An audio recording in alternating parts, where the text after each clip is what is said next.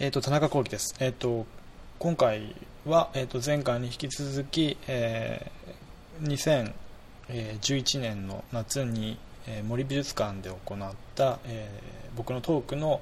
えー、と後半部分を、えー、と聞いていただきます。えー、後半はあの美術館の学芸員でもあるあ森美術館の学芸員でもある、えー、片岡真実さんと、えー、キューアンドエー 形式で、えー、と話をしています。で会場との キューアンドエー も合わせて収録してますので、えー、とどうぞお聞きください。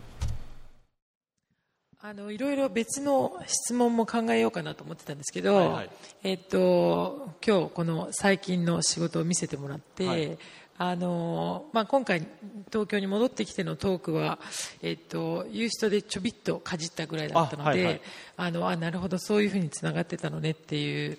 あのことがよく分かったんですけど、なんかこう、まあ、トークをやっていることとか、それから今日の、まあ、作品の内容を聞いて改めてあの、まあ、幸喜君のやっていることがその価値づけとか意味づけということなんだなっていうのをちょっと思ったんですね。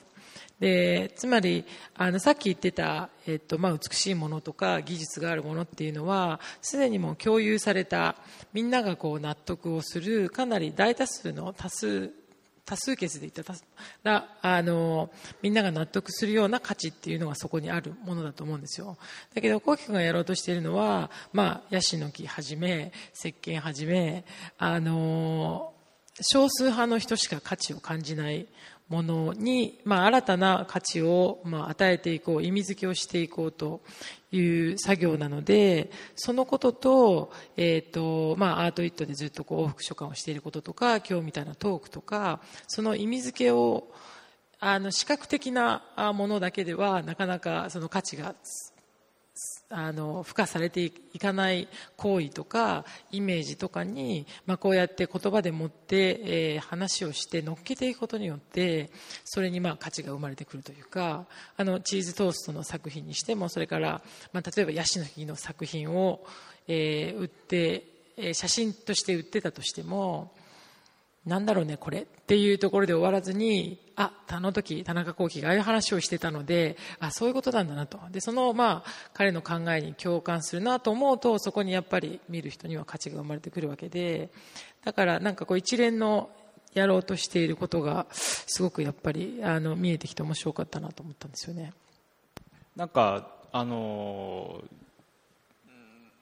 そのその通りだなと思うんですがその一方でなんかなんていうかその僕そのすごく忘れっぽいので、その今日はこういうふうに話したけど、その次の時にそう話せるかどうかが実は不安というか、だからその自分の作品に対してもあの僕自身の、あの意見というか僕自身の見方が一方的にならないようにもしたいなとは思ってるんですよ、うんうん、だからまあいろんな、まあ、実際本当はそのコモス ティーブイ っていうのとこの森美術館のトークの時に違うことを話そうと思ってたんですけど、実は多分あんまり違うことを話してないんですが、そのできればその僕自身もその作品が出来上がって見ることによって、そのそこで何が起きてたのかを考えることで、あのそれがどういうものであったのかを理解しようとしているので、そういう意味ではその見る人と同じ視点に立って、できるだけあ 見, 見る人もその同じ視点にいるというか、なので、まあ、そ, のそういう状態でその一つのものが一つの作品の中に複数の見方が含まれていけると、まあ、理想的だなとは思ってるんですけどね、うん、多分だからあのそのこう意味付けの方法っていうのはいくつかあって、はい、あのまあ、本人が話をするっていうその言葉による意味付けっていうのもあるかもしれないし、それからあの、えーと、美術史に遡って絵を描いてなぞっていたものも、はいはい、結局そこに歴史的な意味とか価値っていうのがそこには付加されたりとか、はい、それからあのイエバ・ブエナアートセンターでのこうインスタレーションとか展示の方法っていうのも多分、まあ、あの写真をこう私たちが今日見るのとその場に行っていろいろ迷路のように歩きながらやることによって生まれてくる空間的な体験っていうものも多分違う あのあると思うし、だからそういうその複合的なあのまあ体験というか、それが価値のこうなんていうんだろうあのレイヤーになっていくのかなと思っていて、なので、まあ、そのこう価値づけの方法が複数あればあるほど、多分その見る人にとっては意味が大きくなっていて、ねね、だからそれがまあもうなかなかこうなんだろう、問題なのはそれにちょっと別なところにあの経済的な価値っていうのがあって、でそれを、まあ、あの数値に そのそれぞれの価値を数値に置き換えようとすると、ついいくらみたいなことになってしまうので、そうすると本当は数値に置き、置き換えられない価値もあるんだけれども、まあ、アートフェアに行くとやっぱりそれが数字になってしまうので、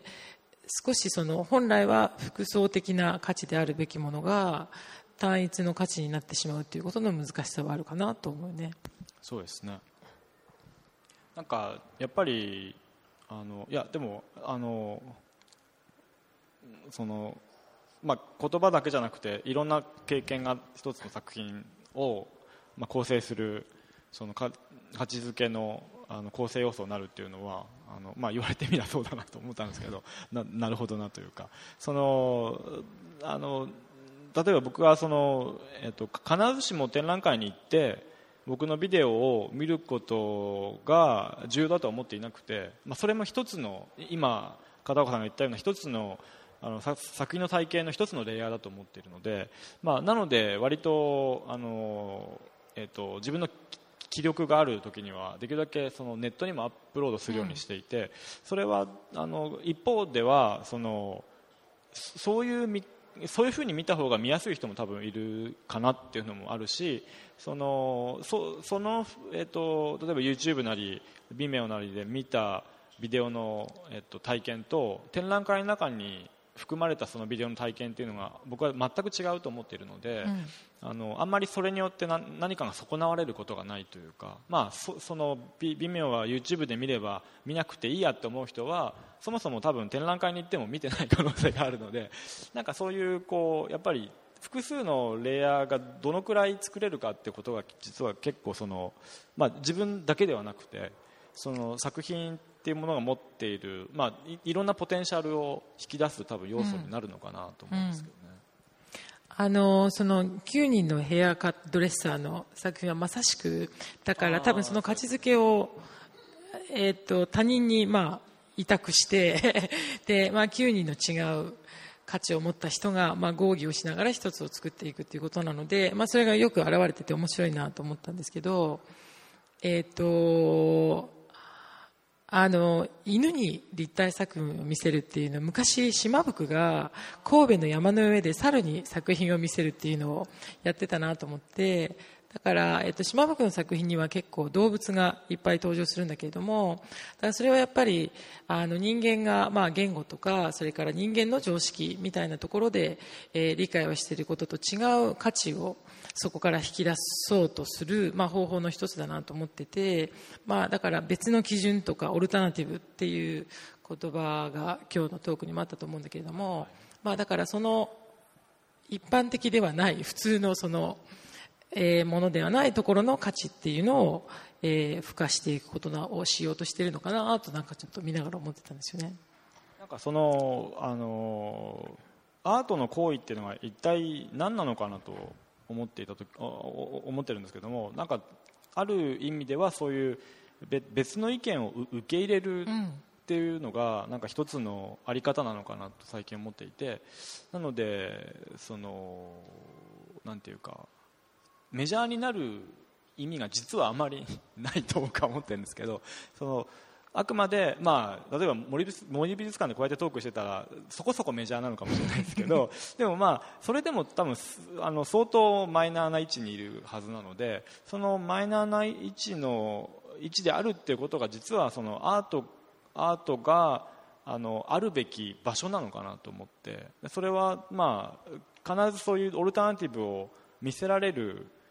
なんか一つのジャンルというか、それが仮にものすごくメジャーになってしまうとあのそれが一つの強い意見になってしまうの で, でそれによってそのシーンが支配されてしまうってこと自体もあんまり良くないのかなっていうふうに最近思うんですよね、うんうん、そうだからそれってね、なんかあの民主主義の新しい考え方、まあ、あんまり新しくないのかもしれないけれども、基本的には多数決でしょ、で、まあ、みんなあの投票をして多数派が勝つっていうその、はい、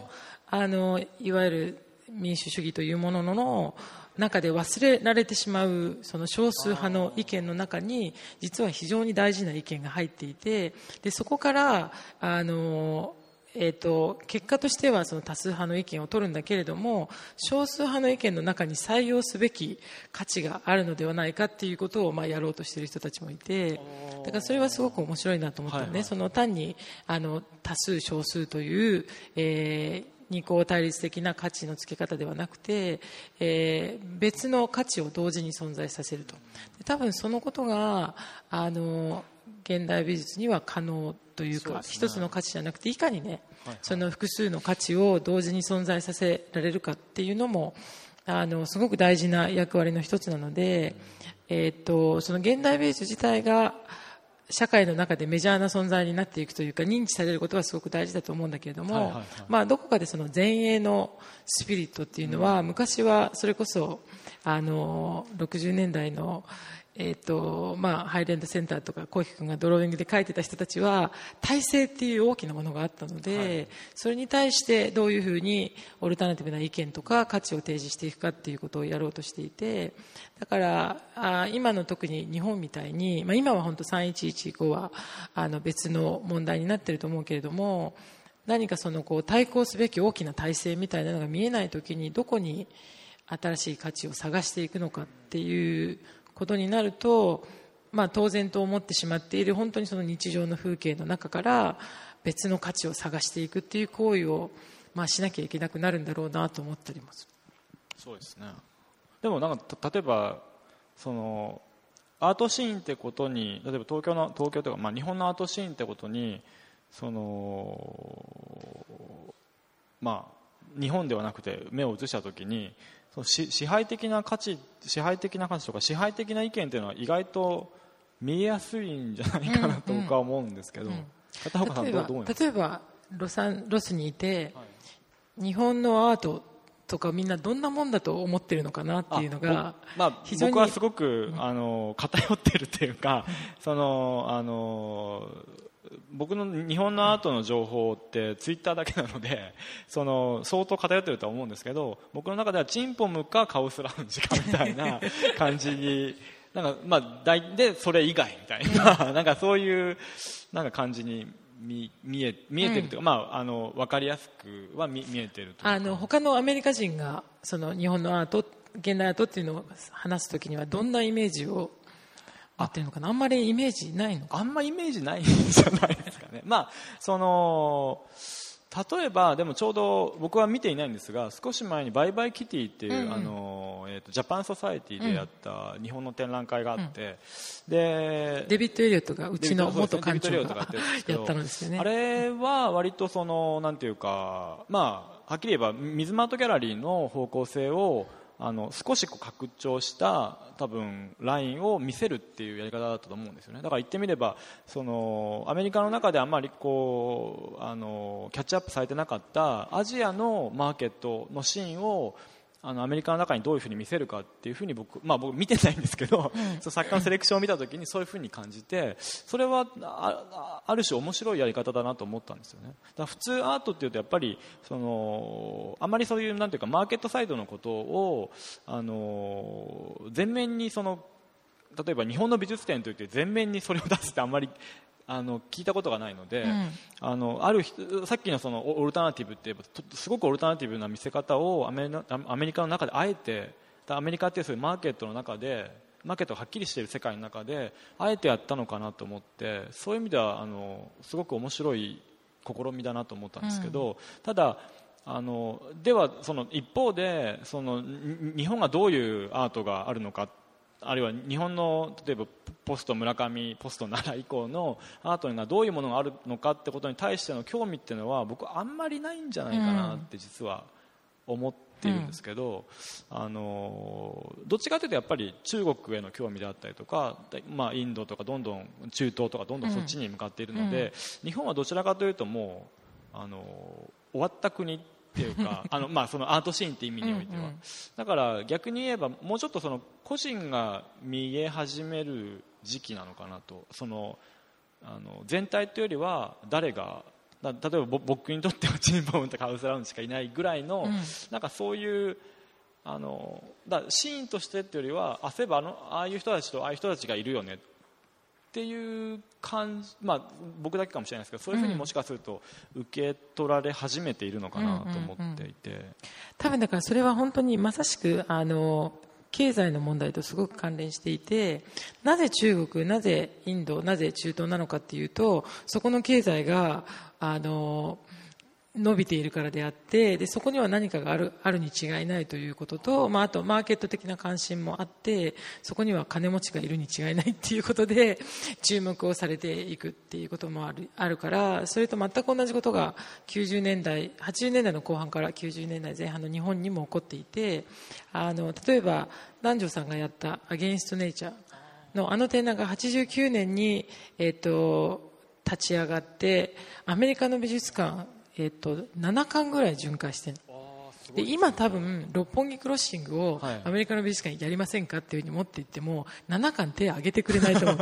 でそれはその展覧会そのものへの関心というよりもあの日本という国それからあの時はあのコロンビアピクチャーズを買ったりとかロックフェラーを買ったりとかしてたのでその日本という国がどういうことになっているのかっていうその国とか文化全体に対する関心とかそこにまあだから新しい価値があったわけでそれでまあ受け入れられたっていうのはあるとだからデイビッドがやったバイバイキティのそのバイバイっていうのはつまりあのキティイコール、まあ、漫画アニメーション系の表現っていうものの、まあ、代表なので、まあ、そういうものに対するバイバイ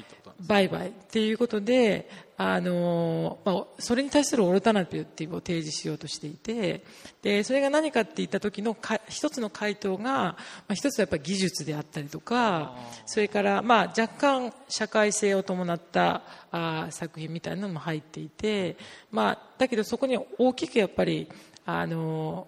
日本的なあ伝統的な技術っていうのはすごくあると思っていてだからそこへの、まあ、価値の揺れ戻しっていうのはすごく強くあるかなとでもなんかそのもうあれですよね多分片岡さんもそう思ってる部分もあるかもしれないですけどまあなんていうかそういうこう日本っていうくくりだけだとあのちょっとちっちゃい気もしていて、うんうん、もうちょっとなんかひ広めにっていうかその例えば僕とかもその自分のなんていうかこう周りにいる友達っていうのがだんだんその例えば台湾にもいたりとか香港にもいたりとかなんかそういうこうアジアのいろんな都市がちょっとずつつながっていってる感じがするので、うん、なんか そ, そのくらいのひ広さでまあ、アジアっていうと変ですけどなんか、まあ、もうちょっと捉えた何かこう共通の価値認識というか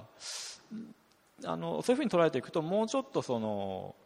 例えば日本だから技術みたいなことにいかなくて済むんじゃないかなとか思っていて、うんうん、でまあ、日本の伝統はもちろん大事なので、うん、それはあのどんどん守った方がいいと思うんですけど か, かといってそれだけでは多分結構きついというかあのでさっきそのあのクールジャパンの制作について聞いたときにクールジャパンって言葉があクールジャパンっていうその部署がなくなったって聞いたのであすごくそれは良かったなと思ったんですけど、まあ、言ってみればだからクールジャパンってこと自体も全然クールじゃないし そ, の そ, それが政策国の政策として起きているってこと自体がとても僕は恥ずかしいことだと思うんですよね。それはだからそのい, い, いまだにその日本っていうものをそんなそういうふうに輸出していかないとダメだって考えている人が多いってことなので、でそこなんか そ, そこの頑張りを一旦やめた方のが僕は結構いいかなと思っていて、だその日本人のアーティストとして日本を背負って海外に出ていくみたいなこととか、その日本の今のシーンを海外にどう見せていくかみたいな、なんかそういうこう頑張りみたいなものがあのすごくか空回りし始めていると思うので、それよりは、まあ、その中にいる、まあ、特徴的な人をピックアップしてあのその一人としてきっちり紹介するとか、だから少し前にあの片岡さんがやった、えっとあの自然の展覧会、うんうん、あの時ってさんにんだったわけじゃないですか、うん、で去年 の, あのネイチャーセンスって言って、ね、あネイチャーセンスですね、うん、でそのさんにんのそれも、まあえっと、吉岡さんはデザイナーですよね、うん、で篠田さんは、まあ、コンセプチュアルアーティストかなで、えっと、もう一人誰でしたっけ栗林君、栗林さん、まあまあ、ガテン系ですけど ね, ね、まあ、そのある意味そのそ、まあ、そこには共通の何か美意識はもちろんあるのかもしれないけど、なんかこう特徴的なその個人が立っている状態の、うん、まあ、なんていうか展覧会の企画なのかなと思ったので、あれが例えばろくじゅうにんとかいるとなんかこうあのどっちかというとその片岡さんが立ってしまうんですけど、あのなんていうかこうさんにんっていうのはすごく実はそういうことの方のがあのきっちりあの外の世界に伝わっていくのかなっていうふうに僕は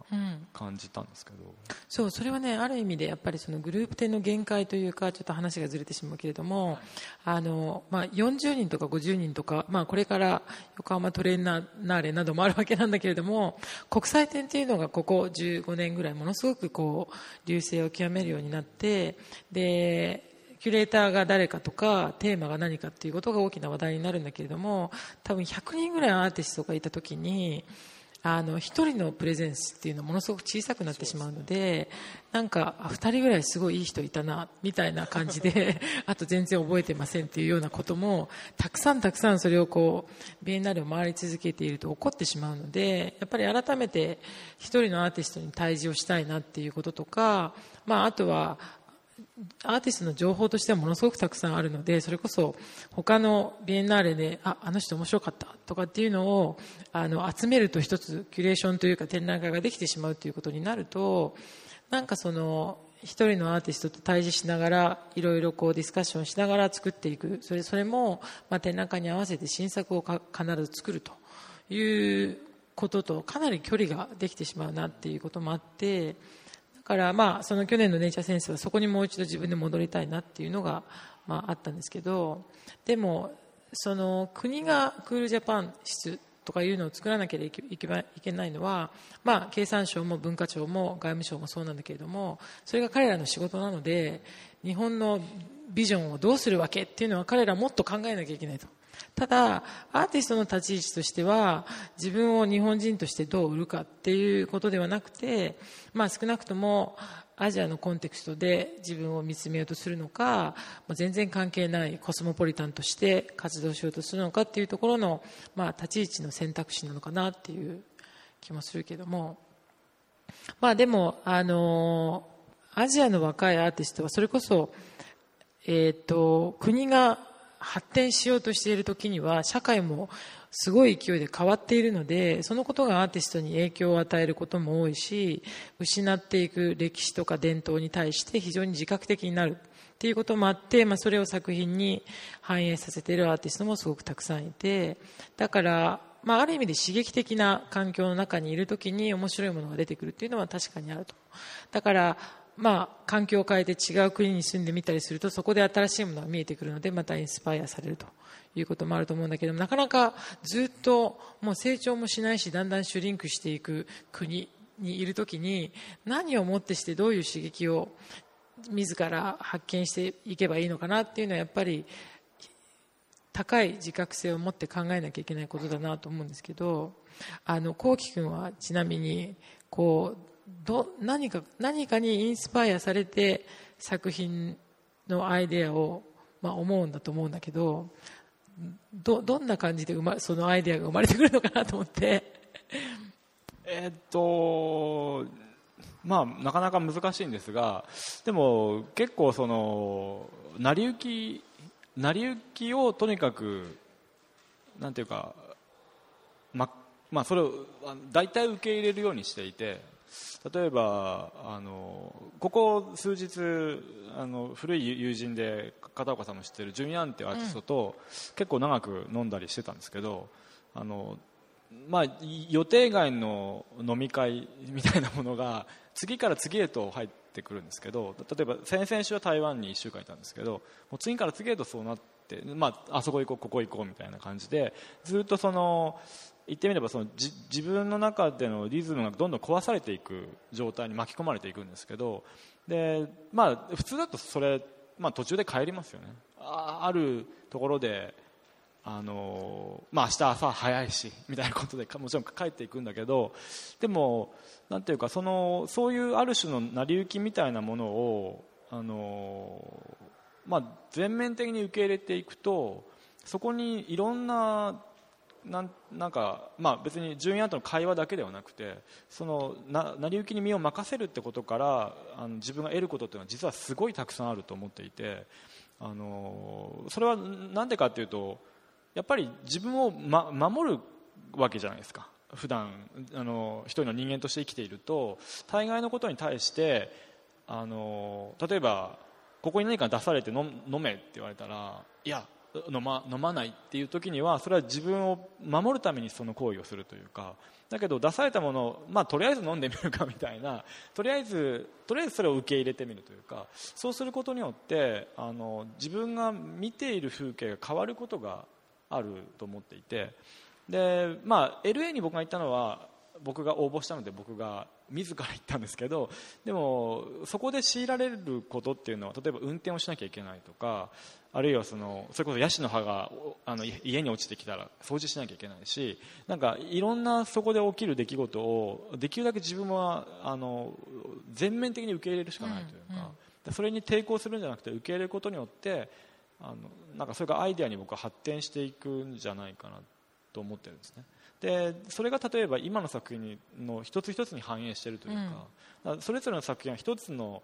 範囲だけ設定されていて、その範囲の中で、まあ、仮にその範囲が壊れてしまったとしても作品としての強度が変化しないような構造になっているので、うん、例えばヘアカットのピースだったら、うん、あれが最終的に例えば丸坊主になってしまっても、あるいは途中で誰かに帰ってしまっても、うんうん、あのそれによって何か作品が損なわれるわけではないというか、うん、あの話を聞いていて杉本博司さんの作品の作り方を思い出したんですけど、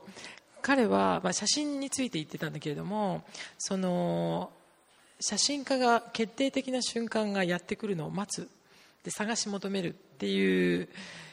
ことからはがあったとして、あの彼の場合はすでに自分の中にこういうイメージっていうイメージが頭の中に出来上がって、それを、えー、どうしたら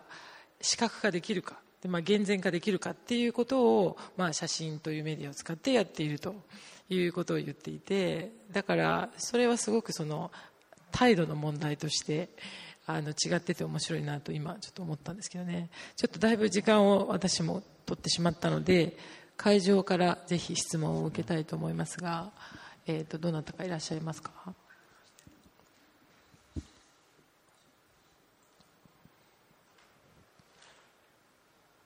質問あるんですか？あ、はい、あ、これちょっとマイク、あ、マイクの声なんですけど、作品を発表する場所っていうものについてはどう考えていらっしゃる？それは例えば 美, 美術館であると か, 美術館であるとかギャラリーであるとか ど, どう考えているというのは ど,、えー、ど, どういうような意味においてですか？えー、とそこで持つ政治性みたいなところっていうの も, もそこで 持, つ持たれるような政治性みたいなところっていうのは考えられて、はい、そこで持たれる政治性、えー、美術館である美術史っていうものがあって、はい、ということはあえー、と 美, 美, 術館美術館でやる場合にはその、えーまあ、美術史的な意味合いにおいてどういう自分がどういうアプローチをするのかというのを考えるのかということでしょうか。まああのー、最近割と意識的なんですけど、前は、まあ、とりあえず思いついたアイデアを一個一個こ、まあ、形にしていくみたいなやり方をしていたんですが、最近はそのあの一つの作品がどういうどういう背景があって、あるいはどういう過去の作品との関連があって、でそれがどういうふうにそれに対して自分はどういうふうに捉えているのかっていうのをできるだけ、まあ、意識的に見えるように構成したいと思っているんですね。例えば特に 美, 美術館やギャラリーという場所で、まあ、アートセンターでもいいですけど、そういうあのアートの文脈がはっきりした場所で見せる場合にはあのそれをより自覚的にやろうとはしていて、でそれはなぜかというと、あの例えばあのデビッド・ハモンズと例えば柘植義治のドローイングを展覧会の会場の中に入れ込むっていうのは、言ってみればその あのある種のある種の批評に対する封じ込めでもあるというか、あの、まあ、例えばそのドローイングがなかった場合にはそれを見に来た人は、あ、この人はデビッド・ハモンズを知ってるのかなって話になると思うんですけど、あのでもちろんそういうふうに実際オープニングの時に言われたんですよ。あの後期デビッド・ハモンズ知ってる、あ、知ってるかみたいなそのしなんかそのあのそういうこう言ってみれば、いやそれは知ってるでしょうと、そのそれは知ってるでしょうっていうのさえもあの展覧会のあその構成の中に入れ込むというか、まあ、ステートメントで書いてももちろんいいんですけど、そういうものが入っていることによって、まあ、とりあえずその面倒くさいラインはとりあえずとあの簡単に突破できて、なおかつそこにもう一個別の文脈を、まあ、持ち込むことによって、あの、まあ、柘植義治はアメリカでは全く知られてないので、そのこっち側とこっち側の、まあ、そのデビッド・ハムズともう一人は一体何なんだろうってこと、まあその相手に文脈を与えながら、もう一つ別の、あの道筋をなんなんていうか考えさせるというか、まあ、そういう機能があの意外とあるんだなっていうのを最近気づいて、まあ、まだそれが洗練された形で自分の作品の中に組み込めてないかなと思うんですけど、ひとまずは、まあ、そういうことに対してあのより意識的に、まあ、やるべきかなというふうにもちょっと思うんですよね。どうしてもあのそういうことに対して無自覚でいられる環境が日本の中にはあるので、その無自覚のまま続けているとちょっとなんていうか感覚が、ま、摩耗してしまうというか消えていってしまうので、できるだけそれをあのちょっとこううるさいぐらい意識的に自分の中ではやろうとしているというか。はい、他に何か質問がある方いますか？意外とないみたいなまあ、あの別に難しい質問じゃなくてもあのあ、はいはい、あ、また難しい質問えっと聞きたかったのがですね、えっとふたつあるんですけれども、はい、ひとつはあの最初に見せていただいた石鹸の写真、あ、はいはい、もしくはあのチーズチーズトーストの写真なんですけれども、はい、あの石鹸、写真に撮る前の石鹸の状態やあの写真に撮る前のチーズトーストの状態と、写真になった後、まあ、展覧会で、えー、展示されたりしてるような状態とどれぐらい違うものなのかなっていうのを。あ、写真と展示での、なるほどね、まあ、実物と写真になって展示された時の違い。そうですね、あのものによってはあの実物自体を見せれる可能性もあるのかなと思ったので、まあ、例えば石鹸とかに関してはということですよね、はい、まあ、確かにそうなんですけど、えー、と例えばあの、まあ、この写真の場合、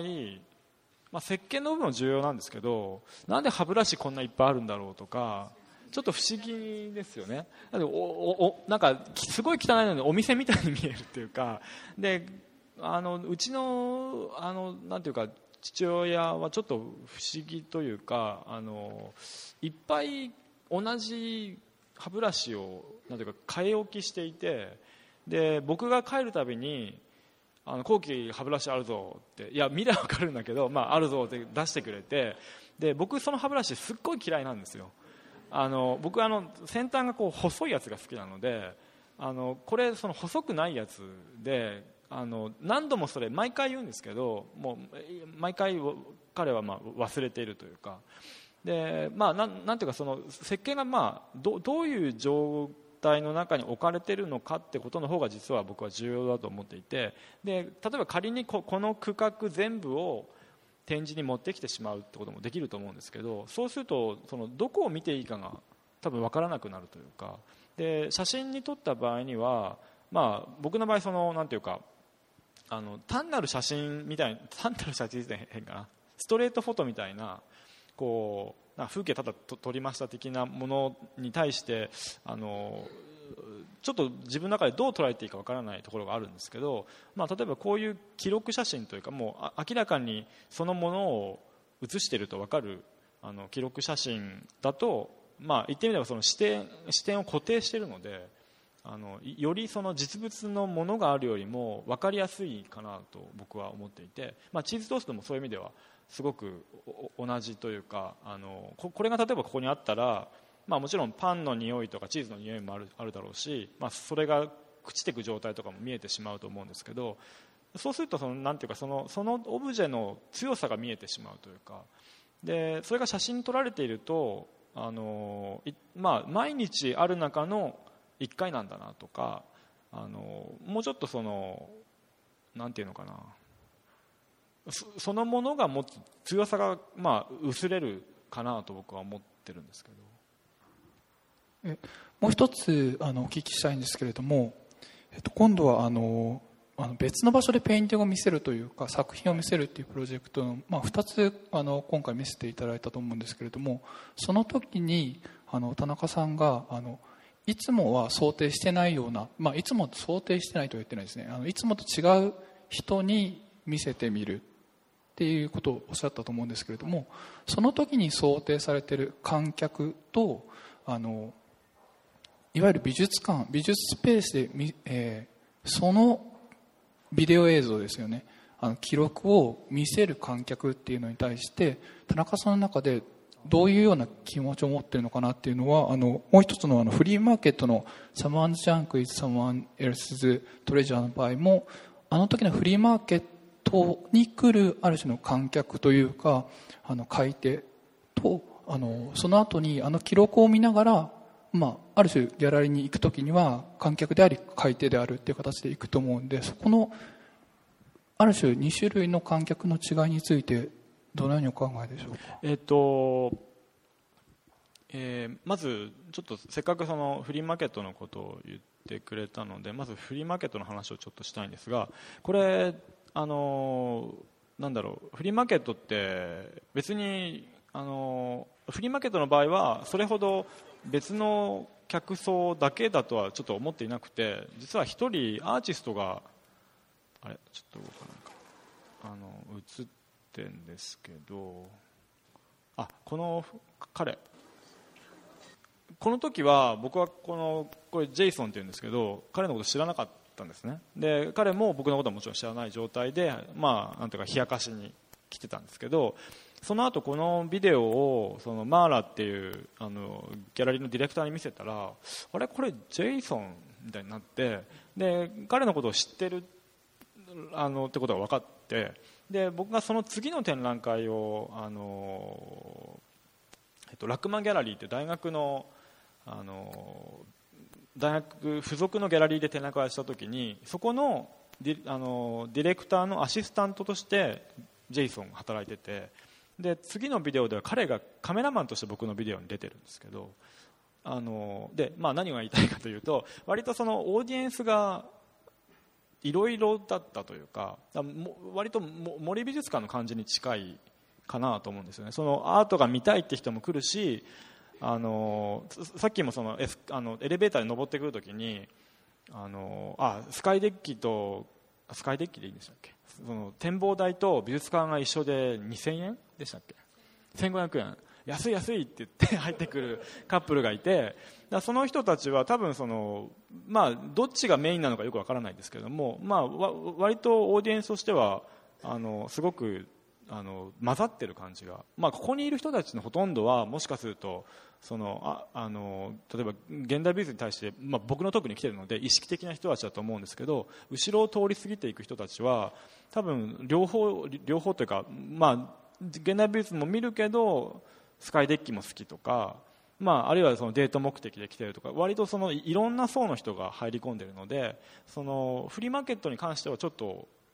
そんなに違わないかなと思ったんですよね。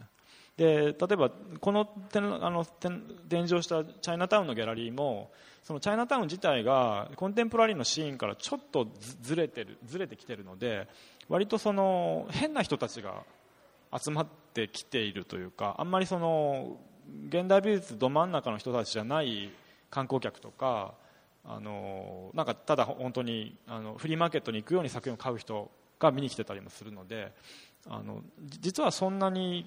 あのこれに関してはそそあの想定を変えてないんですけど、先ほどのその、えっと、スリフトストアとあのバスに関しては、まああのえっと、検証できないので何とも言えないんですけど、僕の中で想定しているのはどっちかというとその美術館には行かないだろう人々というか、あるいはあのそんなに興味がないだろうと思っている人々で、特にその、えー、と エルエー の バ, バスっていうのは、まあ、特徴的なものなんですけど、その、えーまあ、車がない学生か割とその低所得者層の人たちが使うものなんですね。であの、まあ、僕としては多分その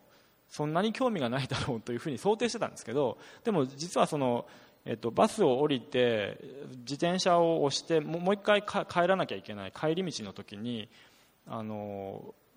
まあ、普段 エルエー って歩いてる人がいないんですけど、多分彼もきっとバスを使ってたんだと思うんですけど、その絵をその絵は売ってないのかって言ってきた人がいて、実はすごいそういうことに対して興味があるんだっていうことが分かって、でなのでその僕自身が想定していた想定が実は結構ずれてるということに気づいたというか、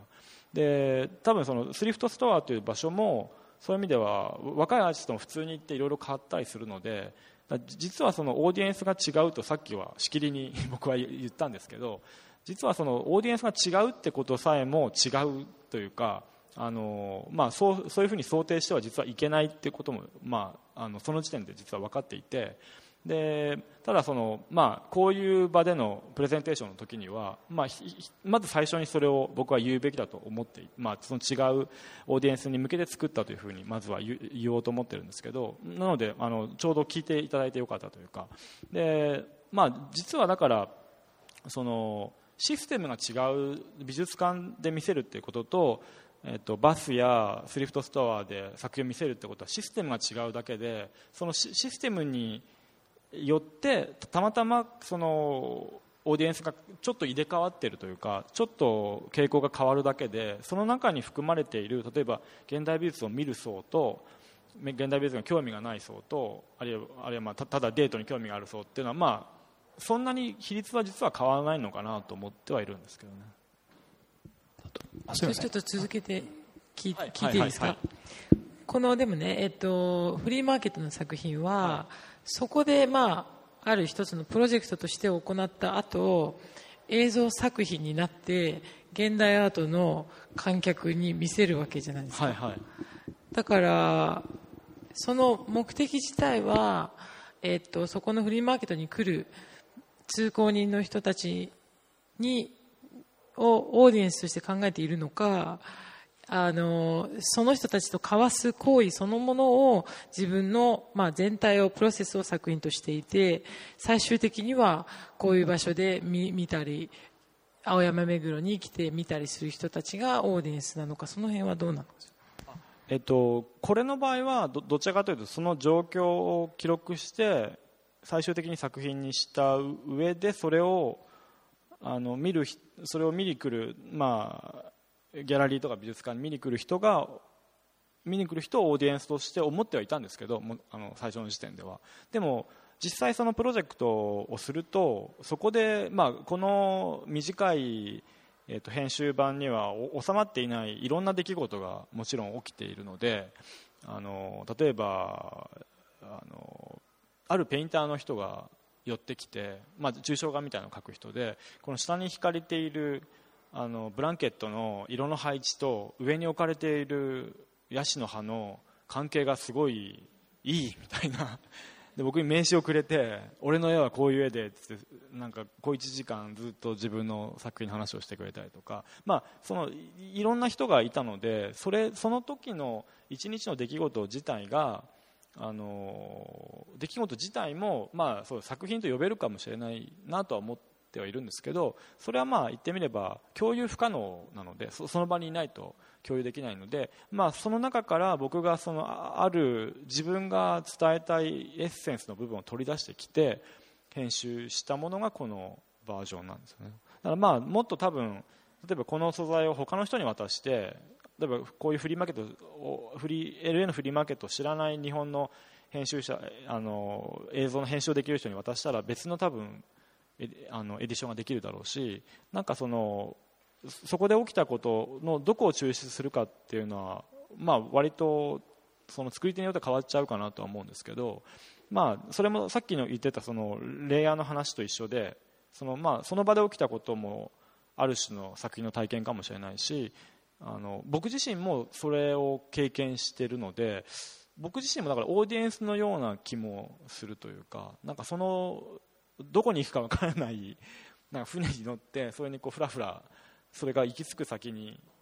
まあ、あの行くというかで、それが編集されたものも一つの、